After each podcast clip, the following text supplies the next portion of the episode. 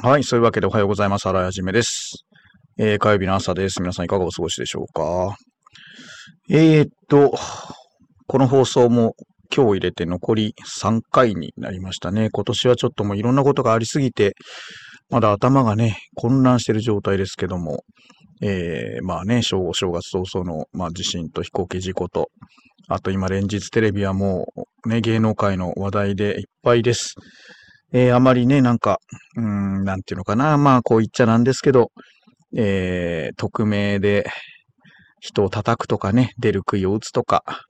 こう、犬をこう、打つみたいな、そういう文化っていうのかな。あんまり正直、気持ちのいいものではないんですけどね。うん。まあでも、この国に生まれた以上はね、そういうのも見ていかなきゃいけないのかなとか、うん、思ったりしております。はい。そして、えっ、ー、と、僕は、えっ、ー、と、もう早くもね、1月も中旬で勉強会も終わったところですけど、えっ、ー、とね、新規事業、新規事業でずっと言い続けてて、やっぱりこれしかないかなって方向で気持ちはね、固まりつつあるんですが、どうしてもね、こう体が動かない。やっぱね、二つの今大きな引っかかりが心の中にあるんですよ。一つが、まあ、本の原稿ね、これを早く書きたいって思いと、なかなか時間があ取れないっていう、そこの、えー、本ってね、その、隙間時間じゃ書けないんですよ、これ。あの、企業はね、隙間時間に少しずつってことができるんですけどね、この本を書くっていう作業はね、流れの中でやっていくものなので、まとまった時間が丸2日とかないとね、進まないんですよ、実は。そう。で、缶詰になってね、ちょっと正月頑張ったけど、まあ思うようにやっぱ進まなかったりして、えー、ね、集中してるとこうバチッと途切れるようなことがまあ起こるじゃないですか。そうするとね、またね、難しいんですよ、これ。これはまあ僕の性格上の問題でね、隙間時間でできる人もまあいると思うんだけど、できないんですよね、これ。そう、それでね、それがまず一個とね、あと、まあ他にもまあちょこちょことあってですね、えーと、なぜか、そのやろうと思っていることが進みません。えー、一方で、えー、っと、何なんだろうな、去年までのその失敗体験みたいなのがね、あ、またこうなっちゃうかな、みたいな、その、なんか漠然とした不安みたいなのもあるのかな。なんかそんなのもあって。うん。あと一歩進めてみたんだけど、すぐまた次の壁が登場みたいなのもあってね。なんかもう、いろんな人の、こう、企業に挫折していく人の気持ちがね、久々にわかります。ただ僕がなぜね、それでも挫折しないかというと、あの、うまくいくっていうことも分かってるからなんですよ。やればうまくいくのが分かってるから、やれない自分を修正するだけだよねっていう、もうシンプルにそこだけなんですよね。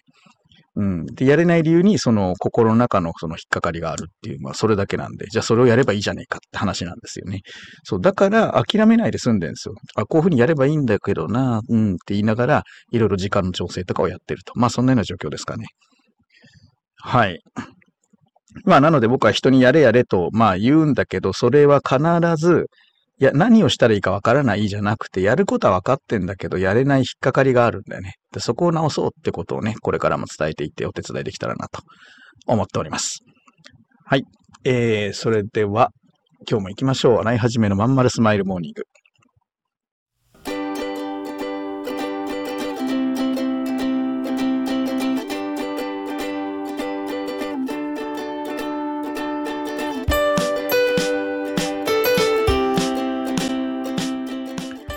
ございます。洗いはじめです。洗いはじめのまんまるスマイルモーニング2024年1月16日火曜日、皆さんいかがお過ごしでしょうか？この番組は毎週火曜日朝8時を私洗いはじめがラジオを聴きいただいている新たに1週間頑張るための笑顔やモチベーションをお届けするそんな番組でございます。はい、そういうわけでね、えー、今ね、まあこれは土曜日収録なんですけど、外はね、結構雨風が吹いてんですよね。明日勉強会なんだけど大丈夫かなってちょっと今心配なんですが、天気予報は一応晴れとなっているけど、どうなんですかね。うん。まあ、せっかくの新年初の勉強会で、えー、懇親会、新年会もあるんでね、えー、いい天気になってほしいなぁなんて願っているところでございます。はい。皆さん、えっ、ー、と、どうですか？風邪。あのね、僕自身もそうなんだけど、こう喉をすっかりやられちゃってて、この乾燥でね、何なんだろう、今年の、久しぶりに、なんて言うんだろう、今年の冬って、なんかあんまり寒くないじゃないですか。で、急に寒くなる日がポーっとあってまたなんかちょっとあったかいかななんてなったりしてこうなるとね僕あの咳が出るんですよ。喘息。気管支炎持ちなんで。そうだからねあのコンコンコンコン苦しいでしょ？で咳って皆さんあんま経験あるかどうかは分かんないですけどすごい体力奪われるんですよね。だからすごい眠いんですよ。ずっと疲れてる感じ。これがねちょっと年初からね引っかかりがありますね。であの能登地震でねあのなんて言うんだろう。地殻がなんていうの東日本大震災で地殻変動が元気になってあの今回の能登の地震につながったって今日解説テレビで見ててね。でなんか不思議なもんでそれをテレビで見た瞬間に YouTube でさ去年1年前の能登の地震の特集とか3.11の特集みたいなのが YouTube でいっぱい出てくるんですよ。それでやっぱそういうの見てるとすごいねやっぱつながりがあるっていうのが分かってくるねだからこのエリアがこの線で結ばれててここにこのように断層があるんですとかそういうことかとかなんかいろいろ後から聞けば分かるんだよねで今日の見てたやつだとまあ南海トラフはえー、2035年プラマイ5年のうちに100%と言っていいほど起こると思っといてくださいみたいなね。まあ100%って言い方はしてないけど必ず起こると思っといてくださいってその人言ってたね。すごい権威の人だったけど。2035プラマイ5っていうと2030から2040の間。まあ、まあ、まあ、何事もなければ僕は生きている。で、その時は、えー、静岡から、まあ、九州までもう凄まじい32万人死者が出るってね、あの、津波が11メートル来るって。で、首都直下型地震はいつ来てもおかしくないと言ってた。で、それが、南海トラフがもし発生すると、800キロにわたって断層が、まあ、ずれて、えー、それが東海プレートの方に影響を及ぼして富士山が噴火すると、だいたい1ヶ月から2ヶ月の間ぐらいに、えー、するんじゃないかっていう過去の事例でね。で、その富士山が噴火すると、火山灰及びその土石流っていうのかな、あれはこう東に流れるんだそうです。風の偏西風の関係で。そうすると東京、神奈川、千葉みたいなところなのかな。まあ火山灰が降り注ぐらしいんですね。そうすると、あれってガラスだから、あの、飛行機飛べなくなるんでしょうね。あと僕らみたいな喘息の人、もうアウト。あの、もうアウトです。呼吸困難でそこで死んでしまうのかなみたいな。なので、東京からに出た方がいいよって案に言ってんだけど、その日本中安全なところが全然なくて、どの辺？あの、中国地方の広島じゃないな、の上の方？日本海側の中国地方のあのあたり。で、そんなに海に近くないあたりがやっぱり一番その、被害から逃れてるエリアだね。まあ、あの辺が将来首都になるのかしら。わかんないけど、東京はもう、富士山行ったら終わりだもんね。いろいろ考えてしまいます。で、何やっときゃいいかっていうと、水、それから家具が倒れないように、怪我しないようにする、ガラス対策、あと簡易トイレ、これをいっぱい買っときましょうって言ってた。だから、この1週間2週間簡易トイレめちゃくちゃ売れてんだろうね。値段も上がってんじゃないだろうか。中国で安く簡易トイレ作って、いっぱい売る人、誰か出てくんじゃないかな。洗い始めのまんまるスマイルモーニング。この番組は東京豊島区池袋 87.8MHz 池袋 FM のスタジオからお送りしております。本日もよろしくお付き合いください。うん君の企画だけどさなんつうかさ熱意がないのよ。こうしときゃ満足してもらえるだろってのが透けてるんだわ。ある意味一番ダメだよね。申し訳ございません。終電車の窓に映る親父になった自分を見た。このままでも大丈夫なはず。だけどこの先俺はただ年を重ねていく。そんな気がした。俺はその人生を振り返り何に涙を流すんだろうか。変えるなら今なのかもしれない。企業ワンエイトは起業したいと考えている会社員を徹底サポートするコミュニティサロンです。皆様へ起業に関する知識やノウハウを伝え最小限の時間と投資で会社に勤めながら自力で稼ぐ力を身につけていただくことをお約束します。自分の好きなことで楽しみながらビジネスを立ち上げてみませんか？企業18で検索。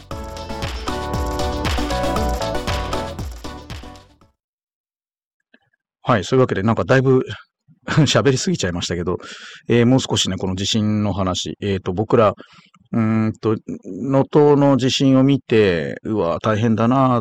て言って、すぐ忘れちゃうんだけど、普通の暮らししてるとね。みんな普通に生活してるけど、あのーこういう話を聞くと、日本に住んでる以上、もう、すべて、明日自分の地域があのようになってもおかしくないんだよね。で、能登のようにこう、一本の道路が遮断されちゃって、えっ、と、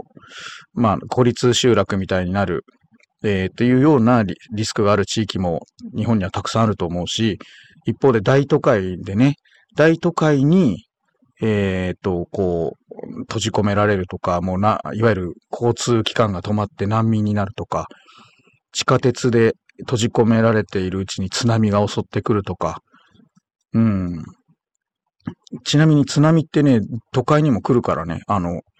決して海沿いの町だけの話じゃないですからね。うん、大阪湾、えー東京だって東京湾、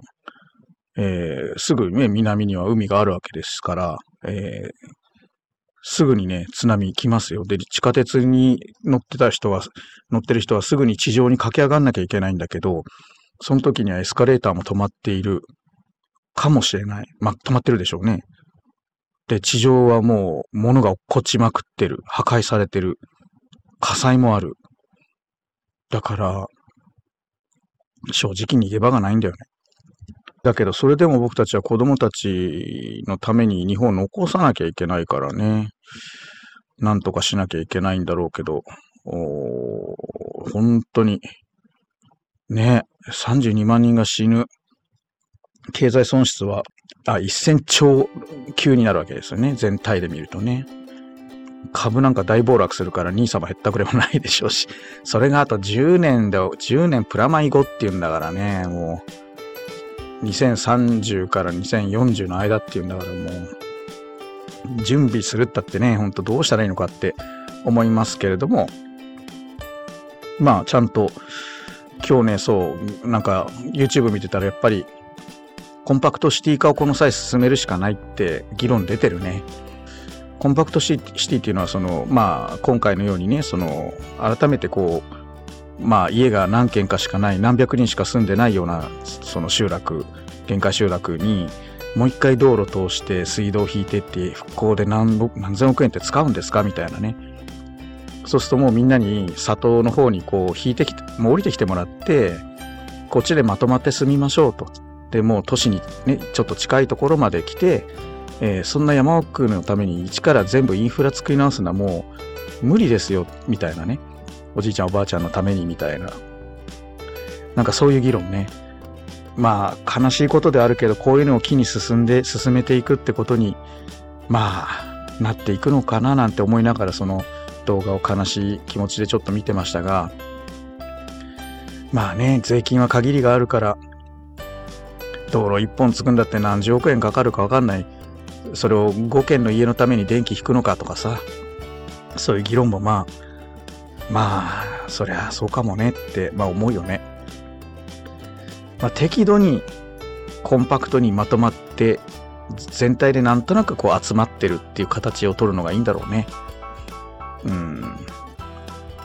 あそういうことも考えつつ、復興っていうのは進んでいくんだろうね。まあそれにしてもまだ行方不明の方がいる中でこういう議論っていうのはちょっと本当に悲しいけど、うん、まあ、そういうもんだよね。はい。まあそんなわけで、今日は震災についていろいろ思うところを言いました。なぜか、まあまあテレビ、YouTube ですんごいこういう手の情報が流れてくるんでね、えー週末ついつい、えーそんなこと思った次第です。とりあえず簡易トイレ、皆さん買っときましょうね。はい、それでは、こんなところです。えー僕らもいつそうなるかわかんないからしっかりと準備しておきましょう。ではでは、今週も頑張って安全にいってらっしゃいませ。またね。